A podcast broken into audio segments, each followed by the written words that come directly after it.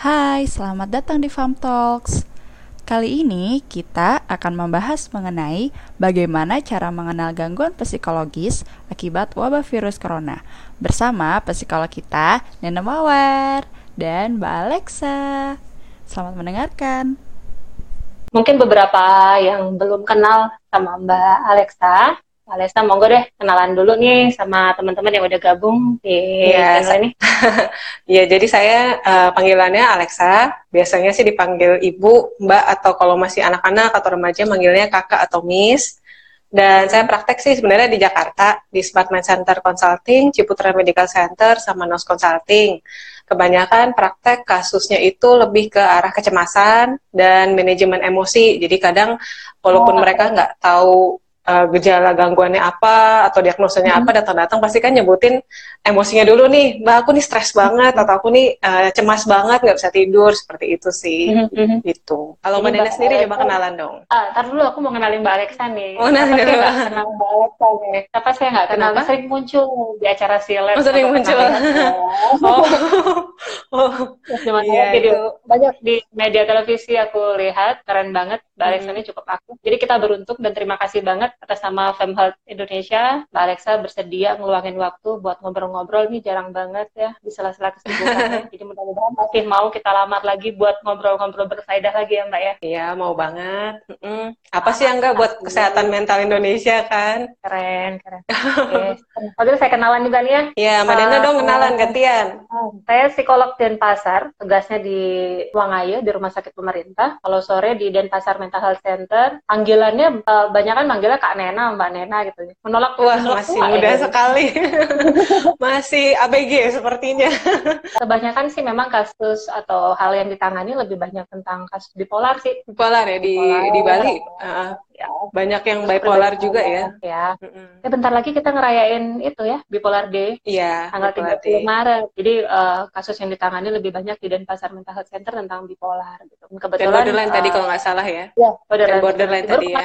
Oh, baru kemarin. Ke Surabaya yeah. buat belajar lebih banyak lagi gitu. tentang borderline uh, itu.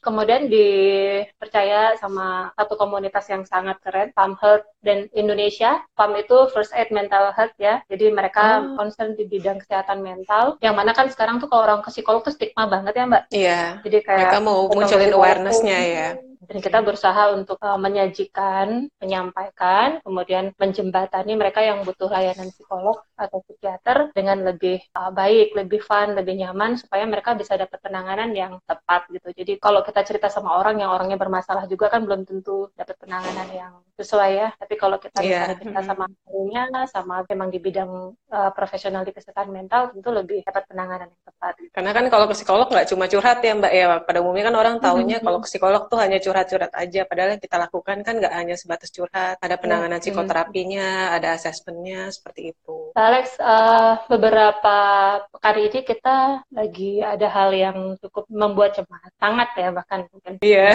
dan yeah. kita iya. langsung bergerak cepat sebagai seorang psikolog dengan di bawah HIMSI kita dapat instruksi untuk online online consultation yang masih gimana, memungkinkan iya. gimana Mbak Alex dengan klien-kliennya tuh ada beberapa sih yang lanjutan memang follow up follow up dari psikoterapi terdahulu, tapi banyak juga yang muncul kasus baru yaitu punya masalah kecemasan terkait wabah corona ini gitu. Jadi ada yang kena serangan panik, ada yang jadi muncul gejala-gejala yang kayaknya tuh rasanya pengen ngecek terus gitu. Katanya udah udah seminggu tuh dua kali ngecek tes corona gitu waktu itu kan ada tes dasarnya yang untuk cek paru dan darah dan paru dan darah apakah ada infeksi atau tidak. Nah dia dalam seminggu tuh bisa dua kali cek gitu misalnya. Jadi ada rasa kok hmm. pengen reassurance terus kalau kok kayaknya nggak yakin nih kalau aku sehat gitu. Pasti ada pasti lagi kena corona. Mungkin kemarin belum tapi sekarang kan pas apa kemungkinan masih bisa kena gitu. Jadi uh, banyak pasien-pasien yang mengeluhkan seperti itu. Sama juga sih kalau klien yang ditanganin di DMHC dan di rumah sakit lebih banyak ke tomatosasi ya. Jadi uh, hmm. gejalanya sebenarnya kalau ketika dia ditem 36 yeah. gitu ya dan belum belum memasuki uh, apa syarat dia demam atau apa gitu tapi udah ngerasa demam batuk dikit misalnya karena kurang minum udah langsung yang panik nih gitu tiba-tiba kita jadi yeah. uh, tubuh kita sendiri kayak gitu. Iya. Yeah, uh -uh. Nah biasanya situasi pasien yang seperti Mbak Alexa jelasin tadi, triggernya apa ya Mbak? Kalau yang saya temuin, terutama yang saya rasakan di Jakarta, Tangerang, tempat saya praktek ya, kebanyakan mm -hmm. yang dikeluhkan tetangga-tetangga juga itu adalah mm -hmm. pertama perubahan gaya hidup yang dulunya tiap hari harus ngantor, tiap hari at least kalau yang ibu rumah tangga punya empat jam kosong ketika anaknya sekolah gitu misalnya, at least ada empat jam mm -hmm. dia bisa istirahat, tapi ini harus full terus sama anaknya, terus ada juga yang mm -hmm. yang tadinya uh, dia produktif untuk bisa kayak kan rekan-rekan ada yang juga narik gojek lah ibaratnya, jadi yang narik gojek pun mereka turun gitu orderannya seperti itu. Jadi memang perubahan-perubahan seperti itu sangat berpengaruh. Selain itu juga udah di rumah doang yang bisa dilakuin juga kebanyakan main medsos misalnya. Dan di medsos mhm. nggak mm -hmm. ada berita lain, kebanyakan beritanya cuma corona, corona, oh, corona. Belum lagi yang hoaxnya gitu kan. Yeah. Hoax juga kadang orang nggak baca dulu langsung nge-share, langsung nge-share. Padahal kadang mungkin mhm. cuma mhm. dugaan atau clickbait doang gitu, seperti itu. Terus ada juga yang sampai takut sama sakit itu sendiri gara-gara kalau aku sakit nanti uh, siapa yang ngurus anakku, siapa yang ngurus uh, mm-hmm. keluargaku misalnya gitu sampai karena kan mm-hmm. yang diberitakan kan yang negatif-negatifnya ya gejala sesak napasnya atau gejala-gejala ada yang sampai tiba-tiba meninggal tanpa gejala padahal sebenarnya mungkin itu kan banyak faktor ya ada kalau dibaca-baca lebih jauh ada yang gak cocok obat misalnya, ada juga yang oh, faktor ya. usia. Hmm, jadi hmm. kalau kita pelajari lebih lanjut, informasi lebih dalam tentang corona ini mungkin kita bisa lebih aware oh ternyata kita nih sebenarnya dalam posisi yang aman kok. Selain itu juga banyak ya kan saya juga tergabung sama komunitas anak-anak broken home ya. Jadi banyak oh, juga ya. yang mm -mm, jadi uh, sebagai ini sih apa namanya sebagai apa psikolog rekanannya gitu. Jadi mm-hmm. uh, banyak juga dari komunitas broken home dan uh, dari rekan yang seorang apa seorang coach dia mengatakan bahwa banyak yang uh, terjadi slack lah ibaratnya karena sering ketemu di rumah sama keluarga sama uh, ya anak mungkin anaknya nggak nyaman sama keluarganya atau suami nggak nyaman sama saling nggak nyaman sama istrinya biasanya masalah terselesaikan karena mereka minim ketemu lah ibaratnya udah siang eh, siang-siang kerja ketemu malam udah capek tinggal tidur. Jadi nggak sempet ada waktu hmm. untuk konflik. Tapi sekarang ketemu terus tiap hari. Uning kalau misalnya hmm. mereka hubungannya harmonis gitu. Ternyata karena masih menyimpan emosi karena menyimpan rasa nggak suka sekarang ketemu terus pada akhirnya ya jadi konflik terus begitu seperti itu. Uh, masalah mentalnya itu nggak cuma takut dengan penyakit itu sendiri tapi ada hal-hal detail-detail lainnya ya perintilan lainnya ya kayak ekonomi terus yeah, hubungan dia dengan kerja yang sering sering apa namanya ketemu gitu ya. Nah kalau di Bali mm -hmm. sendiri ini ada tambahan lagi nih Mbak masalah. Ada tambahan budaya. juga. Iya ada masalah oh, budaya kita kan di sini terbiasa untuk beribadah itu dalam apa jumlah yang berkelompok yang banyak gitu yeah. ya. Mm. Kayak kemarin kita kan harus apa namanya merayakan uh. Ya? Oh, uh, sebelum nyepi itu sebelum nyepi, nyepi kan di rumah pengurupukan ya? jadi kayak uh, kayak arak-arakan ogoh-ogoh gitu kan. Nah, itu uh, mm-hmm. tidak dilakukan. Itu tentu juga penyesuaian gangguan penyesuaian lagi itu. Yeah. Jadi iya, kita mm-hmm. harus ketemu ketemu pulang kampung ya. Terus uh, yeah. ketemu sama keluarga. Gak boleh kan ya di sana?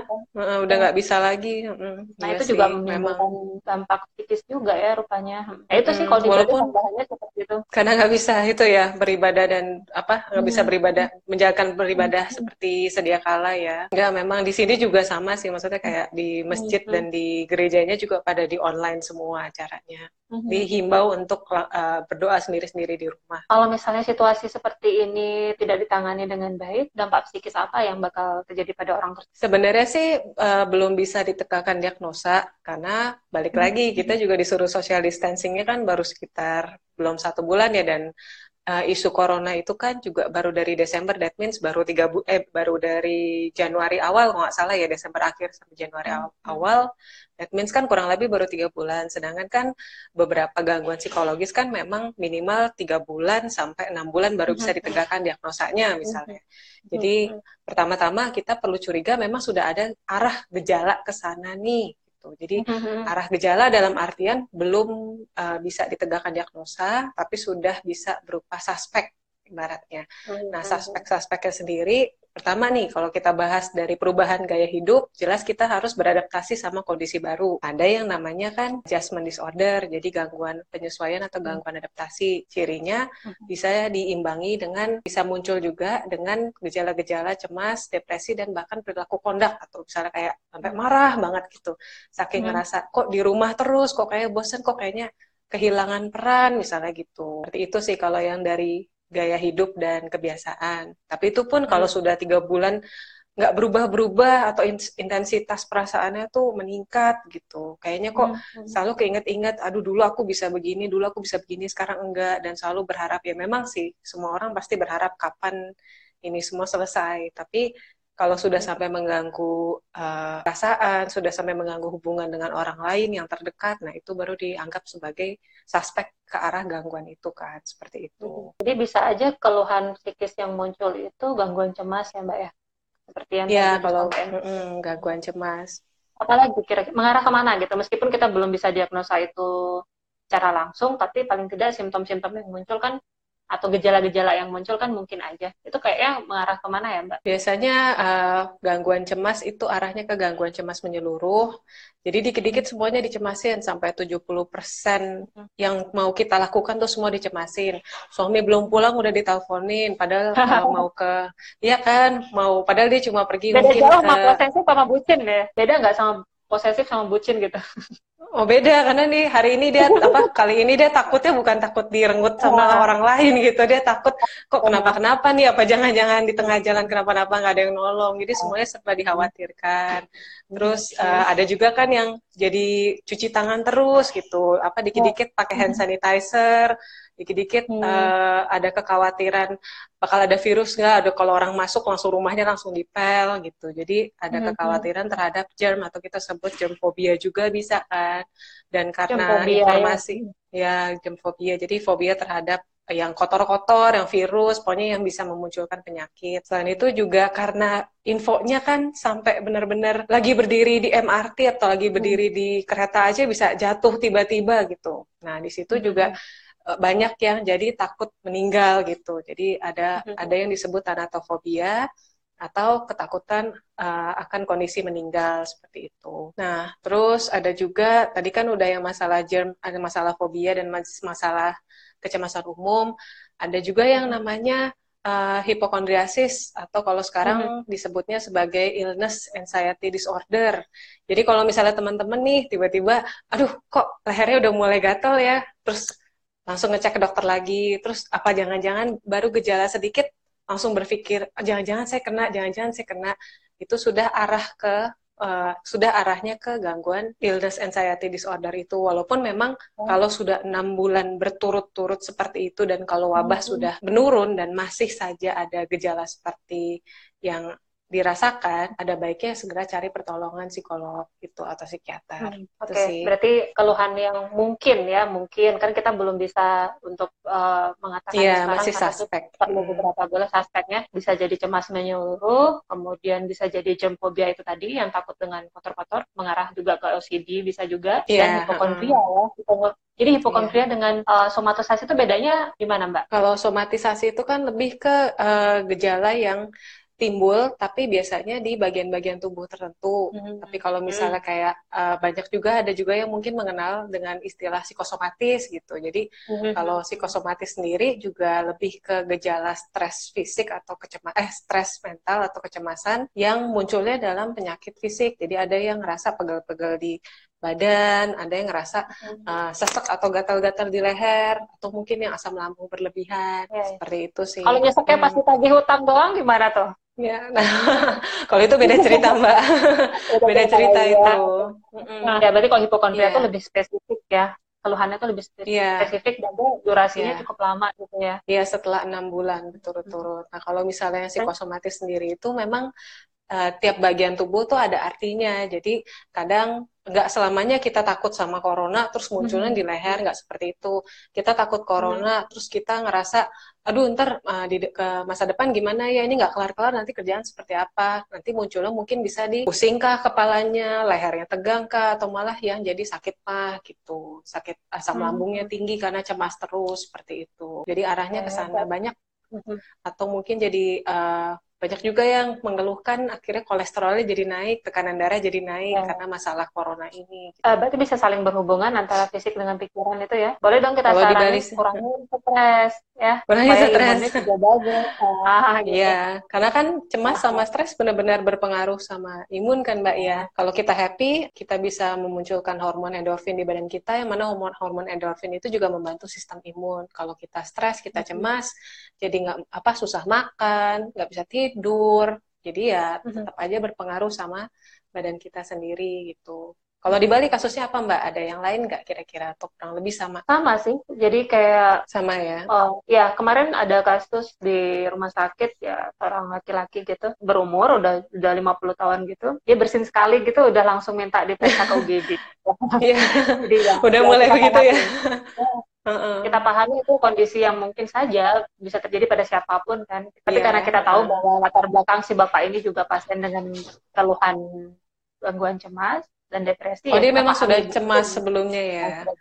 Biasanya Jadi, gimana tuh Mbak kalau hmm. kalau misalnya dia udah cemas dari sebelum corona, kondisi sekarang gimana sih dan apa yang tambahan terapi yang ditanganin di sana gitu sama Mbak biasanya? Ya kalau dia memang sudah uh, bawaannya cemas, tetap lakukan CBT dan hmm. memang uh, eh, CBT itu kan memang jangka waktunya lama ya.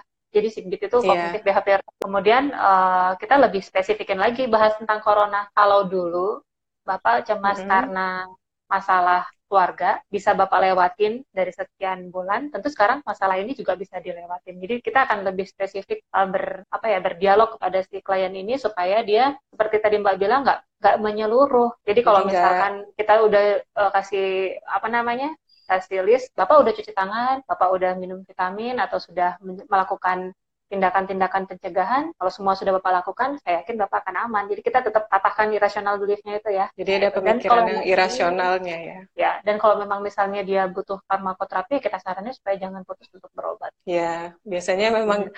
yang sudah uh, dalam state yang cukup terkendali karena ada trigger seperti ini, tiba-tiba muncul ya, karena memang yang diberitakan uh, luar biasa menyeramkan lah ibaratnya. Ya, ya. Dan seluruh sampai dunia. Benar ada. Iya, dan seluruh dunia. Ya. Jadi banyak juga yang sampai bertanya-tanya kapan ini semua selesai. Jadi hmm. nggak hmm. bisa juga kita bilang, oke, okay, untuk menjaga kesehatan mental, coba stop uh, media sosial atau stop mencari info tentang corona ini. Pertama ya tadi itu kan di medsos semuanya tentang corona dan ya, dan ada harapan pengen lihat nih kalau misalnya pas lagi udah ada pem, uh, perkembangan yang positif nggak setiap kali dia ngelihat nyari-nyari uh, berita, semoga ada perkembangan positif, harapannya seperti itu. Tapi tiap kali ngeliat selalu negatif, negatif, negatif, terus seperti itu. Jadi tambah beban sendiri, ya, mbak kok nggak kelar-kelar kayaknya gitu. Ah, terus ini kan pemerintah tuh udah apa ya, menginfokan kita supaya physical distance sekarang namanya. Kemarin yeah. social distance gitu ya. Udah banyak korban yang diberitakan. Udah banyak himbauan yang diminta supaya jangan keluar rumah dulu deh. Tapi ada beberapa yang ya mungkin di luar dari kebutuhan ekonomi ya. Misalnya dia harus banget bekerja gitu atau tugas yeah. gitu ya.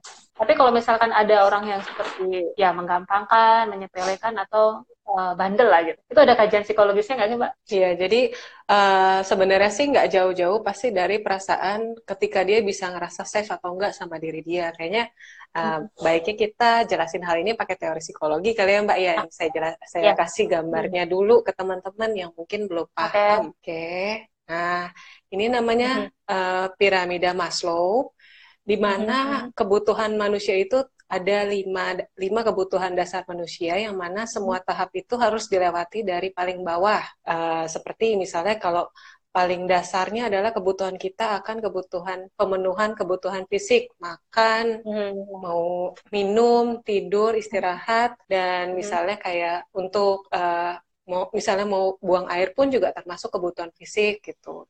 Lalu ada kebutuhan akan rasa aman. Kalau kita kebutuhan fisiknya sudah tercapai, baru kita akan mikirin tentang rasa aman. Makanya uh, banyak orang bilang kalau misalnya semakin banyak uh, pepatah Cina pernah bilang semakin kita punya banyak uang, justru kita akan semakin susah untuk ngelarinya gitu. Karena rasanya hmm. tuh udah udah bisa nge-save dan kayaknya tuh malah susah untuk uh, menggunakan uang yang udah kita simpan itu. Hmm. karena kita ngerasa udah mulai ngerasa apakah aku dalam posisi yang aman atau enggak. Sedangkan kalau uang kita enggak enggak terlalu banyak, malah kita cukup mudah untuk untuk mengeluarkan uang itu, menggunakan uang itu seperti itu. Selanjutnya juga ada uh, belongings dan love, jadi kayak kebutuhan untuk kebersamaan dengan orang lain, lalu esteem atau kebutuhan untuk dihargai dan menghargai dihargai orang lain dan menghargai diri sendiri, lalu aktualisasi diri ketika kita udah mencapai tahap paling tinggi. Nah, contoh okay. paling dasarnya kayak misalnya andaikan kita lagi di padang gurun yang nggak ada minum mm-hmm. sama mhm. sekali, terus mm-hmm. tiba-tiba di tengah-tengah ada oase yang mana kita nggak tahu air di oase itu bersih atau enggak, kita nggak akan peduli mm-hmm. kan, yang penting kita minum dulu, ya. nggak yeah. peduli kita ya, aman yeah, atau enggak dari air itu.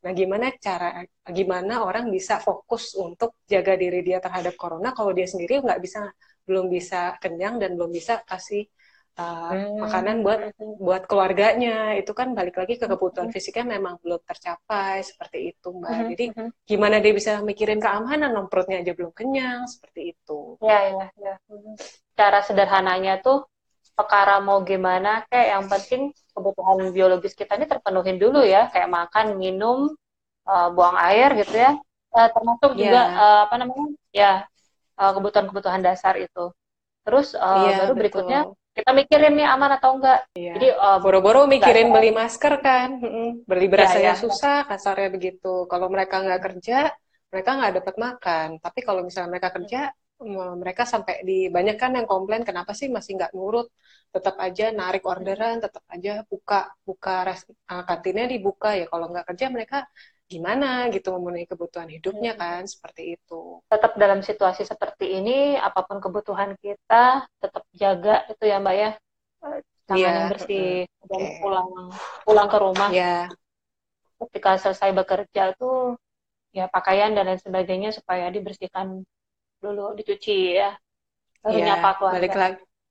Selalu ingat Ya, selalu ingat kalau untuk kebutuhan kesehatan pun sebenarnya termasuk kebutuhan dasar dan nggak perlu susah-susah yang kayak pakai masker atau sanitasi terus. Yang penting selalu ingat hmm. kalau memang kita dari luar ya jangan pegang-pegang mata, hidung, dan mulut.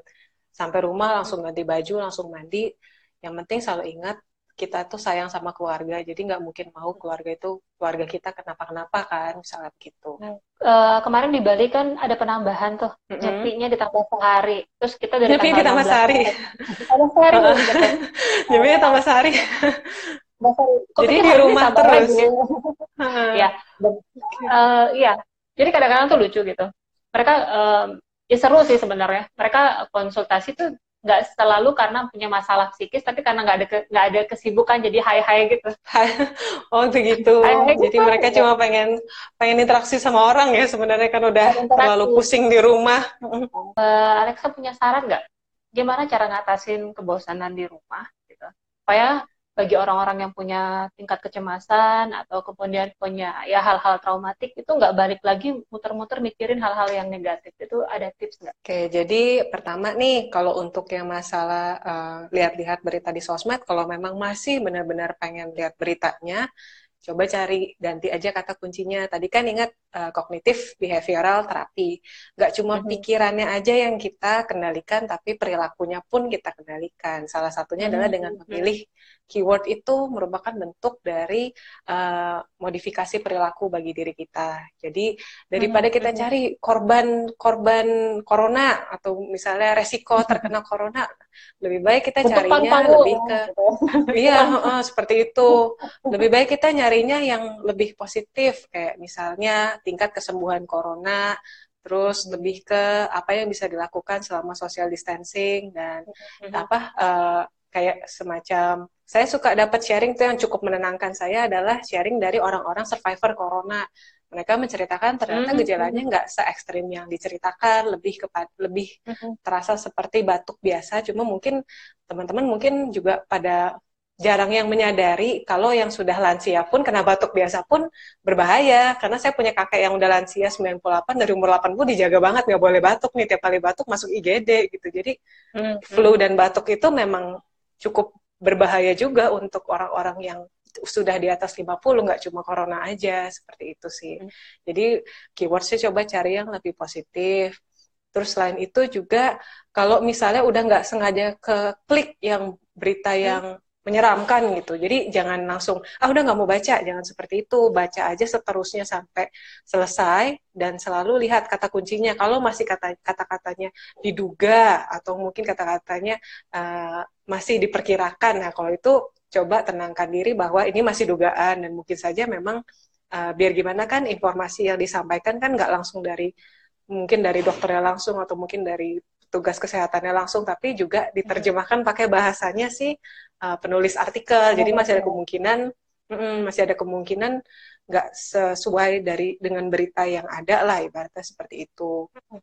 Terus Jadi, kalau bisa tetap aktif. Bisa, bisa dibilang nggak kalau kita tuh harus mm -hmm. harus sadar dengan kapasitas kita, udah tahu cemasan, mm -hmm. ya udah jangan lagi baca-baca yang begitu. Jadi kita sadar kapasitas bisa juga ya? Bisa. Kalau kita tahu kita cemasan, lebih baik dihindarin, lebih baik uh, kita searchingnya tentang masak-masak deh gitu. Coba aktivitas baru, ya masak-masak.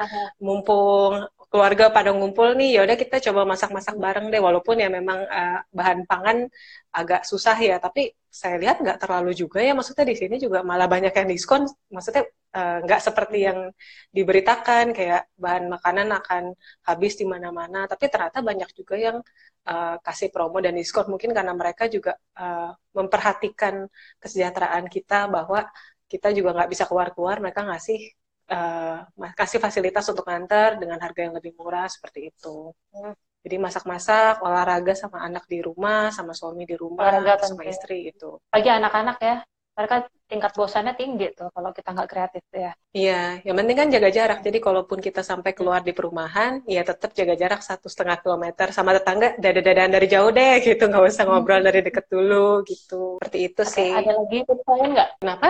Gimana mbak? Ada tips lain nggak? Uh, dari Mbak dulu deh, dari saya udah banyak kayaknya nih. Dari Mbak Nena, kira-kira ada tips lain nggak nih? Nah, kalau saya sih lebih melihat dari sisi-sisi yang positif ya. Bagaimanapun juga hmm. dalam setiap kejadian itu pasti ada hal-hal yang bisa kita syukurin gitu. Kalau nggak hmm. gitu kita nggak sumbang. Kalau saya melihat kalau kita, kita ketika kita bekerja di rumah berarti kita punya banyak waktu untuk keluarga di rumah. Iya. Yeah. Jadi mm. kita menikmati betul bertemu dengan keluarga. Kemudian ketika kita harus mencuci tangan lebih sering, minum vitamin, kemudian lebih prepare untuk hal-hal yang kecil, artinya kita ya ada punya kebiasaan baru dong gitu yang yeah. nanti dipakai mm. terusnya gitu. Iya, yeah, jangan cuma pas corona doang ya Mbak ya. Jangan cuma pas corona doang. Kan dengan apa lagi gitu. Terus di sisi lain kita juga punya banyak waktu buat me time ya, buat me time mm -hmm. uh, baca buku yang belum sempat kita uh, baca kita cuma beli doang gitu. Terus kita juga jarang bersihin rumah atau ya ada debu-debu. Dan sekarang kan semua pegangan pintu kita lapin segala macam. Iya. Yeah.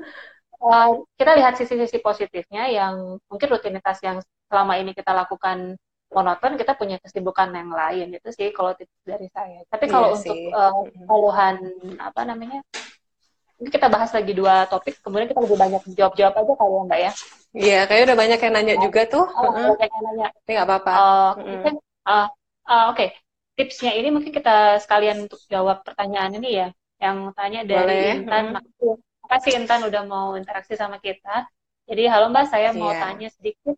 Saya Parnoan dengan Mbak ini, jadi saya mau minta pendapat sarannya adik saya mau datang ke Bali dua hari lagi dari luar daerah. Dari luar daerah. Gitu menyikapi karena tidurnya okay. satu berdua. Nah, kalau ini sih pertama-tama yang Mbak tahu adik Mbak gimana? Apakah orangnya memang cukup uh, sadar akan kebersihan nggak? Karena kan hmm. sejauh ini bisa dihindari dengan masker dan sanitasi.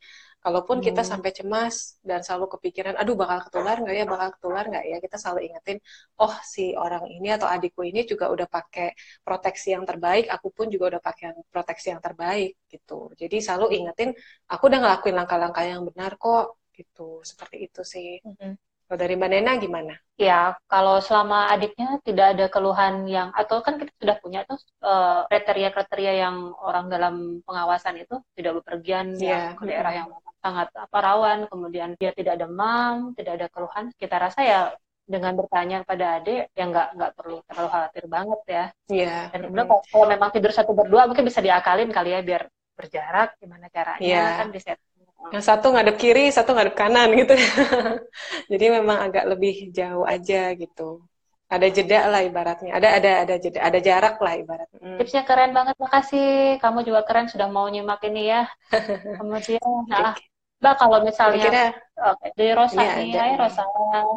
Ya. kalau mbak gimana cara membantu orang lain atau diri sendiri yang mengalami psikosomatik ringan tentang pandemi corona ini baik dari melihat atau membaca berita nah mau nolong orang gimana? Ya, jadi uh, pertama-tama uh, coba ingetin lagi tentang yang dari tadi saya sama Mbak Nena bahas bahwa apa sih yang bisa dilakukan, yang paling bisa diterapkan memang teknik psikologi itu CBT ya Mbak ya, Cognitive Behavioral hmm. Therapy, terutama behavioralnya dulu nih.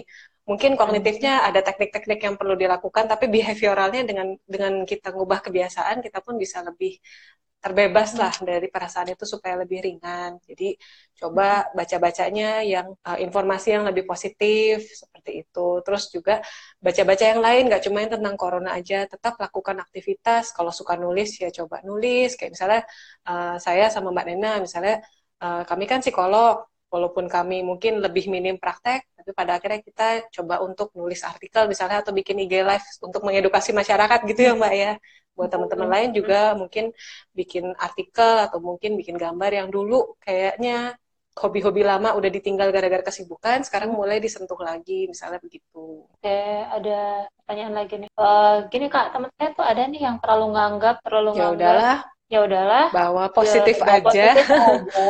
Oh, terus apa nih? Tapi sebenarnya, tapi hmm. sebenarnya kan kondisinya tidak bisa terlalu di bawah santai. Hmm seperti hmm. itu bagaimana ya kak gitu oh, well ya kadang susahnya begitu ya, ya jadi di bawah santai ya jadi ya uh, kita lihat juga misalnya di bawah santainya itu sampai dia benar-benar menantang nasib dan takdir dia nggak udah tahu orang corona masih didatengin misalnya seperti itu atau kalau orang batuk malah dia malah dia datengin atau memang dia masih proteksi tapi dia nggak cemas aja nih. Misalnya dia masih pakai masker dia masih pakai hand sanitizer tapi ya pembawaannya tetap tenang gitu. Atau mungkin uh, kan memang sebenarnya yang disarankan kan uh, yang sakit yang pakai masker ya cuma kadang ada yang bandel yang sakit nggak hmm. pakai masker. Nah itu yang perlu kita uh, perlu kita antisipasi. Cuma kadang uh, banyak orang berpikir selama yang saya hadapin nggak pakai masker kan artinya sehat-sehat aja nih seperti itu. Nah, asalkan dia ya. jaga jarak satu setengah satu setengah meter seperti yang disarankan, ya itu sih masih kita anggap memang orangnya pembawaannya lebih tenang aja sih gitu. Ya kadang tuh kan bilang ya elah hidup di tangan Tuhan. Nah kalau nyebrangnya sambil jongkok di tengah jalan. Iya, iya kan. Dan berharap ya, Tuhan nolong gitu ya. ya. itu sih yang susah. Kenapa? Tetap waspada lah kita ya Mbak ya. Iya, kita tetap waspada. Cuma memang akan lebih baik bila kita ngadepinnya dengan tenang. Jadi yang penting udah inget kita pakai protek proteksi diri yang terbaik, kita udah ngelakuin yang terbaik, ya sudah kita tetap tenang saja ngadepin itu semua gitu. Ya. Dan Ini kalau ada kita lagi tenang kayaknya. Justru, kalau kita Gimana? tenang tuh justru lebih bisa mikir jernih ya Mbak ya dibanding kita panik ya, enggak sih? Betul. Mm -mm. Memang iya. Jadi saya selalu ingetin di antara semua kemungkinan terburuk pasti ada kemungkinan yang paling ringan dan manusia itu kan memang udah dianugerahi kemampuan untuk beradaptasi kan jadi sesusah apa pun kalau kita terus berusaha kita bisa kok terbiasa sama kondisi itu gitu ya amit-amit sampai terjadi tapi at least kita udah dianugerahi otak untuk beradaptasi kok. Oke, bicara tentang gimana caranya bikin tenang, itu ada mm-hmm. tipsnya nggak? Oke, jadi uh, mungkin kalau yang di Bali udah sering meditasi kali ya. Kalau meditasi uh, di sana kan lebih banyak media atau fasilitas yang mengajarkan meditasi. Mungkin nanti mm-hmm. kalau sempat kita bikin Mbak IG Live untuk ngajarin tentang teknik pernapasan dalam sama meditasi dari Mbak Nena khususnya gitu. ya, gitu. Jadi untuk lebih meringankan uh, kecemasan. Karena biar gimana kan ketika kita cemas kita ada pemikiran yang obsesif. Dan pemikiran obsesif hmm. itu bikin kita nyari terus tentang hal-hal yang berbau corona, berbau resiko corona dan lainnya. Dan hal itu pun bikin kita cemas lagi. Jadi seperti lingkaran setan yang terus menerus berputar gitu. Jadi nggak ada hmm. yang bisa bikin kita stop adalah diri kita sendiri. Kapan kita mau mematahkan rantai itu Balik lagi, hmm. kecemasan itu kan respon dari kita siaga sebenarnya. Jadi ketika kita cemas, kita ngirim sinyal ke amigdala bahwa ada sesuatu yang uh, membahayakan hmm. kita, dan amigdala pun ngirim sinyal lagi ke badan bahwa kita itu harus siaga terus gitu. Nah, kalau kita fight udah siaga terus kan, ya. iya betul. Jadi kalau kita sudah siaga terus kan, uh, apa pun yang yang menjadi informasi apa pun yang menjadi stimulus bikin kita aware terus gitu bikin kita tuh uh, standby terus lah ini standby mode gitu seperti itu jadi ya cemasnya nggak akan berhenti sampai kita pun uh, stop hal itu stop kebiasaan-kebiasaan kita kalau dari gimana cara kita bantu emosi dan pikiran, ada namanya teknik self talk nih buat teman-teman hmm, mungkin ya, uh, ya self talk. Jadi hmm. Uh, biasanya saya akan ajarin ke pasien-pasien nih, coba deh intensitasnya dulu dari 0 sampai 10 berapa nilai kecemasan, mau kecemasan, mau stres, mau rasa bosen apa pun itu, terutama sih kita lagi ngomongin kecemasan ya Mbak ya di sini ya. Jadi hmm, kecemasan hmm. misalnya dari 0 sampai 10 nilainya berapa? Oke, let's say ada yang bilang nilainya 6 atau 7. Dan kecemasan itu ada di bagian tubuh mana? Misalnya adanya hmm. di dada, adanya di leher, hmm. adanya di pundak gitu.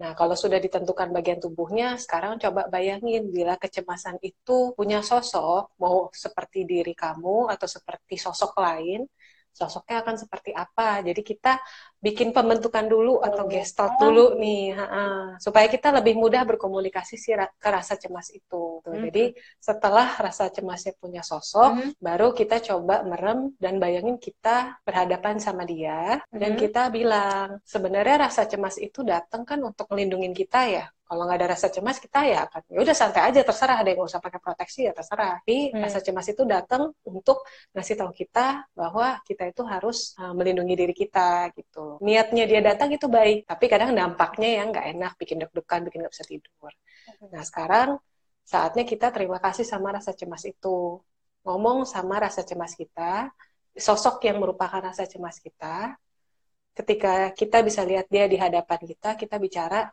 Ah, kita katakan thank you ya kamu udah hadir kamu udah ingetin aku untuk tetap jaga diri mm-hmm. kamu udah ingetin aku untuk tetap positif untuk tetap uh, melindungi diri aku tapi aku udah ngelakuin yang terbaik kok aku udah uh, melakukan proteksi diri yang terbaik sekarang aku udah aman aku udah di rumah misalnya atau aku udah dalam kondisi baik-baik aja aku udah mm-hmm. ngecek semuanya normal aku udah punya uh, persediaan di rumah juga kalau sampai sampai toko-toko pada tutup, aku punya makanan, hmm. punya yang lain-lain. Terima kasih udah hadir seperti itu. Jadi kita saya thank you sama uh, rasa cemas kita. Lalu kita bilang hmm. lagi, sekarang kamu boleh istirahat atau kamu boleh pergi dulu karena saya sudah bisa jaga diri saya sendiri, saya udah aman. Jadi tolong silakan uh, tidur dulu kah atau mungkin pergi dulu kah karena saya sudah baik-baik aja sekarang seperti itu. Jadi jangan kita musuhi tapi rasa cemasnya kita rangkul seperti itu. Menarik banget ya. Jadi uh, pernah saya terapkan pada satu klien, saya nyebutnya kindfulness. Kindfulness Jadi, ya. Uh, kindfulness. Jadi si cemas ini saya ibaratin kayak kucing anak kucing liar. Gitu. Anak kucing yeah. liar tuh kan perilakunya tuh kalau dideketin dia galak, mau nyakar, mm. curiga gitu ya, takut. Nah kita coba gimana sih caranya supaya si kucing liar ini mau jinak lagi, mau percaya sama kita, mau apa melunak lah, gitu ya, mau manja lagi sama kita ya dengan memberikan sentuhan kayak puk-puk ya udah nggak apa-apa. Iya, kitanya mesti pelan-pelan nih dari kitanya yang tenang dulu ya. Dan jangan kayak nolak kamu nggak boleh datang, mas kamu nggak boleh datang. Iya. Segala macam. Kita Jadi kita lebih kepada hmm, dirangkul sehingga yang tadinya perasaan liar, uh, dikit lagi aku mau bilang nakal brutal kayak kerasakti nih. jadi apa? lebih lebih kayak lebih nurut lah akhirnya gitu. Iya, dia jadi lebih bersahabat dan jadi bagian dari kita gitu. Iya. Ah, keren banget nih. Tuh nggak sia-sia yeah. kan Mbak Alex nih buat ngobrol tuh tipsnya keren banget. Mbak Alex inget nggak kita tuh janjinya yeah. tadi tuh 30 menit loh. Sekarang yeah, sekarang emang berapa lama nih Mbak? oh udah sejam. Okay. Uh, uh, iya nggak berasa ya. Udah, uh, kita masih kasih kesempatan deh lagi lima menit buat teman-teman yang mau nanya. Ya, kali-kali uh, ada yang mau nanya gitu. Oh tadi ada yang nanya kalau misalnya mau konsultasi ke mana? Mbak Alex bersediakah di share uh, kalau mau konsultasi ke mana? Konsultasi saya di eh, mbaknya di daerah mana nih yang nanya gitu? Kalau di daerah hmm. Jakarta ya saya di tam, klinik Taman Anggrek sama di uh, Ciputra Medical Center Kuningan. Hmm. Tapi kalau di area Tangerang Selatan saya prakteknya di Nose Consulting Smartman Center Alam Sutra. Tapi sementara ini hmm. memang kami uh, untuk uh, layanan psikologi menyediakannya online hmm. gitu Mbak. Hmm, seperti itu. Uh, Oke, okay. nanti bisa DM ya di Instagramnya Mbak Alex. Ya, boleh. Hmm. Nah, buat buat kalau misalnya mau atau Instagram kalau daerah Bali boleh ke saya. Di mana iya, lokasinya? Iya, di Denpasar. Dan ya, pasar mental health sama di di Bali Med, di Wangaya. Oh, ada berapa tempat, Mbak? Di sana? Dua atau ada tiga, tiga, ya? ada tiga. Ada tiga, tiga ya. tempat. Ya nanti tinggal Ada DM DM aja lagi. ya. Hmm. Dari Oke. Bayu nih, gue takut naik motor karena social distance-nya nggak terlalu yang bagus gitu, physical distance-nya nggak terlalu bagus. Masih ada aja orang yang apa ya keluar rumah, terus segala macam gitu. Ada tips nggak? Gimana Mbak? Oh ini Ba- Bayu Pratama ya? Nggak Oh, takut bawa motor. Oke, saya agak takut bawa motor. Kalau bawa motor keluar rumah, physical distancing-nya masih kurang ada tips dan saran nggak? Well, eh, sebenarnya coba hadepin wabah ini dengan lebih tenang. Biar gimana pun kita ini punya imun. Jadi mungkin kalau misalnya nggak mungkin kita satu dua virus itu nggak terle apa nggak terlewat sama sekali gitu. Pasti juga ada kena Mhm. sehari-hari pun nggak cuma masalah corona deh, virus-virus apa pun sebenarnya kita tiap hari juga Hmm. akan nemuin. Tapi biar gimana kan, eh, kalau kita kepapar virus sedikit, eh, tubuh kita akan terlatih untuk menghadapi imun itu. Yang penting kan, yang disarankan sudah dilakukan atau belum. Jaga jarak Mhm. satu setengah kilometer. Kalaupun pakai motor kan pakai helm ya, jadi dalam artian ketutup semua. Kecuali Betul. kalau Mas Bayunya nurut nggak nih pakai helmnya helm yang standar yang ketutup semua apa yang cuma di kepala doang nih? Begitu. Eh, Kalau Bayu ketutup semua mah aman harus ya udah maskernya double-double kayaknya. Udah bukan masker doang. Gitu. Jadi kurang lengkap nih. Saya takut bawa motor-motor siapa dibawa gitu. Canda, Iya, Bang. motor siapa nih? Heeh. Iya, jadi kalaupun sampai ada yang deket-deket, yang penting kan eh, kita tahu penularannya lebih eh, lewat droplet ya, yang lebih bisa beresiko tinggi. Jadi selama kita bisa menghindar dari droplet orang itu, misalnya kayak minum dari gelas orang yang sama, ataupun ketika orang batuk Hmm. juga nggak ngarah ke kita, atau misalnya kalau orang batuk kita langsung buru-buru agak menjauh ataupun lebih menutup masker kita, ya itu lebih aman sih seperti itu. Balik lagi kita nggak bisa maksa orang benar-benar uh, melakukan social distancing karena mereka juga masih mikirin perut mereka kan sebenarnya. Oke. Adakah lagi yang kita perlu bahas, Balek? Sepertinya sih udah cukup, paling tinggal nunggu dari teman-teman ada yang mau nanya nggak nih? Adakah lagi Ya, yang mau nanya? Intinya kita tuh tetap tenang, sikapi dengan bijak, dan kalau memang ada keluhan-keluhan yang seperti disampaikan oleh Mbak Alex tadi, ya jangan segan untuk hubungi psikolog ya, Mbak Alex ya. Iya, mm-mm. tapi sementara ada baiknya sih kalau memang cemasnya terkait masalah corona dan memang kondisinya masih bisa terkendali dalam artian masih bisa ngurus anak, masih bisa tidur, cuma nggak enak aja bawaannya cemas ya. Kita tunda dulu sampai masalah wabah ini selesai baru ke psikolog. Lihat dulu apakah uh, in- intensitasnya berkurang atau tidak. Kalaupun misalnya sudah berkurang berarti kan memang muncul karena ada masalah saja nih. Tapi kalau memang sudah seles kalaupun lagi dalam kondisi wabah seperti sekarang sampai nggak bisa kerja sampai kena panic attack ataupun sampai nggak bisa tidur Hmm. baru cari uh, konsultasi ke psikolog karena biar gimana kan uh, ketika dia pergi ke psikolog dia akan kepapar di perjalanan aja udah kepapar berapa banyak orang gitu dan nggak semuanya bisa kan- ditangani Iya, psikolognya juga ada resiko untuk kena aja. Jadi ada, kalaupun masih bisa ditanganin secara online, ya bisa dibantu secara online. Tapi sebaiknya sih diobservasi dulu, jangan terlalu parno lah ibaratnya gitu. Satu lagi terakhir nih, panik main gimana? Belanja yang berlebihan. Ini Oh. kemarin nih saya ke salah satu minimarket tuh di sini tuh udah hand sanitizer habis, masker habis, Iya, orang beli Indomie, beli beras segala macam itu ada kajian. Iya memang eh, orang itu kan mudah sekali terbawa situasi ya. Sebenarnya mungkin Hmm. Eh, komoditinya itu mungkin masih ada, masih tersedia Mhm. cukup. Tapi karena orang kebawa cemas karena isu, lebih kepikiran bukan karena tokonya tutup atau barangnya habis, tapi karena ini kalau orang semua orang udah pada akhirnya panik dan beli barang, saya kebagian nggak ya nanti? Jadi padahal bukan karena penyakitnya kan, tapi lebih ke perilaku masyarakatnya gitu. Padahal Ya. sebenarnya seperti yang saya Oh. bilang tadi, mm-mm, selama di kalau kita lihat, kenapa? Kenapa Mbak? Jangan nimbun-nimbun Gimana, Mbak? makanya Mbak ya. Kurangin Iya, nimbun-nimbun. betul. Iya, kurangnya nimbun-nimbun. Jadi kita lihat juga apakah eh, kalau memang kondisi yang eh, terburuk seperti yang diceritakan itu bisa terjadi, kok toko-toko masih pada buka, misalnya begitu kan? Nggak mau, hampir nggak mungkin lah pemerintah kita tuh eh, nggak memperhatikan kita. Pasti kalau sampai ada sesuatu yang harus lockdown seperti yang diberitakan atau diisukan, ataupun sampai semua barang habis, pasti kan sudah ada informasi terlebih dahulu begitu. Seperti itu. Ya, oke. Ya, jadi stres juga mempengaruhi tingkat imun karena itu akan Iya, betul. ah, hormon kita ya. uh, hormon happy kita menurun mm -hmm. dan jadi imunnya berkurang apalagi juga mm -hmm. pengaruh ke pola tidur pola makan juga kan kalau cemas moodnya juga terganggu gitu sih kalau kita, mm -hmm. kita hampir satu jam nggak rasa nih kalau diterusin bisa sampai subuh nih ya. Bisa sampai subuh. Sampai serak terus saya pusing lagi ntar corona nggak nih? Padahal oh, gara-gara eh ada satu lagi nih ada satu lagi, lagi ya satu Di mana lagi. Yang terakhir boleh ini mbak? bandel? Hmm. boleh bang ya? Nikapi orang tua ya. yang bandel masih keluar-keluar tanpa terus ngajarin atau ngajarin. Karena sebenarnya dia juga cemas tinggi nonton berita terus dia cuma cemas tinggi hmm. nonton berita terus tapi keluarnya malah terkesan nekat masih kerja.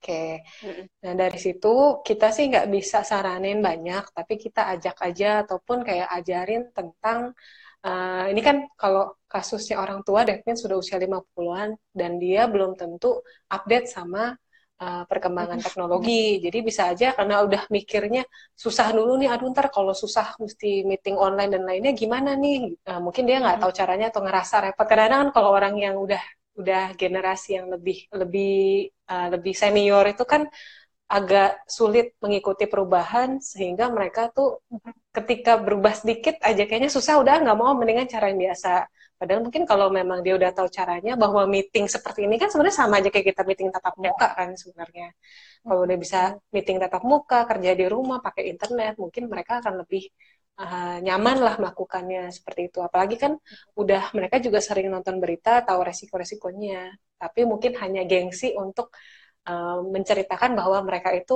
nggak ngerti cara pakai uh, fasilitas yang ada sekarang gimana sih untuk tetap online hmm. gitu, untuk tetap kerja. Tapi mudah-mudahan dengan gitu adanya sih. pandemi corona ini kita lebih melek juga teknologi ya, bisa rapat, yeah.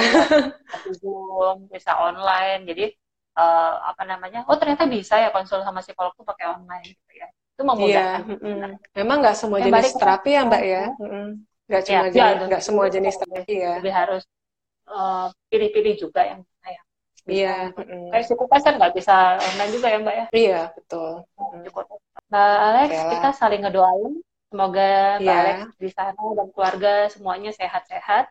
Doain kami juga yeah. yang di Bali, semoga Iya, yeah, begitu juga di Bali. Kita hmm, bisa berlalu semua bisa beraktivitas normal happy bahagia semuanya dan kita makasih sih sama Farm Health Indonesia udah mau memfasilitasi yeah. kita LDRan ini LDR ditunggu.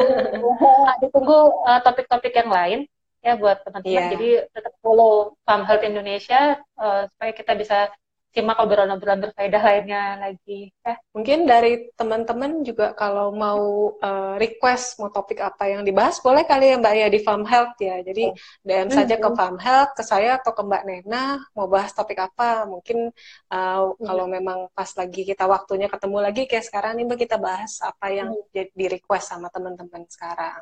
Ya. Uh, ya. Saya mau hmm. mau informasi juga kita udah ada dua narasumber lain mm-hmm. di tanggal 30 dengan Mbak Anissa dari UGM dari Jogja tentang tadi tuh tentang uh, jeda tentang mindfulness. Nah, jadi Oh, nanti, yang tentang mindfulness uh, itu. Mindfulness dan toxic relationship dengan Mbak Tibi di Surabaya.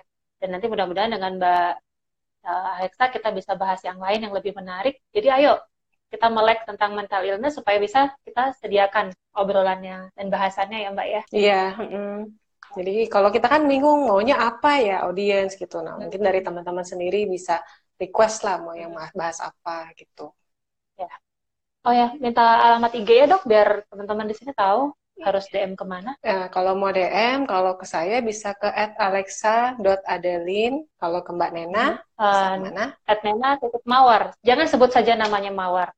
Nena Mawar Sari nama saya. Oke. Oke ya.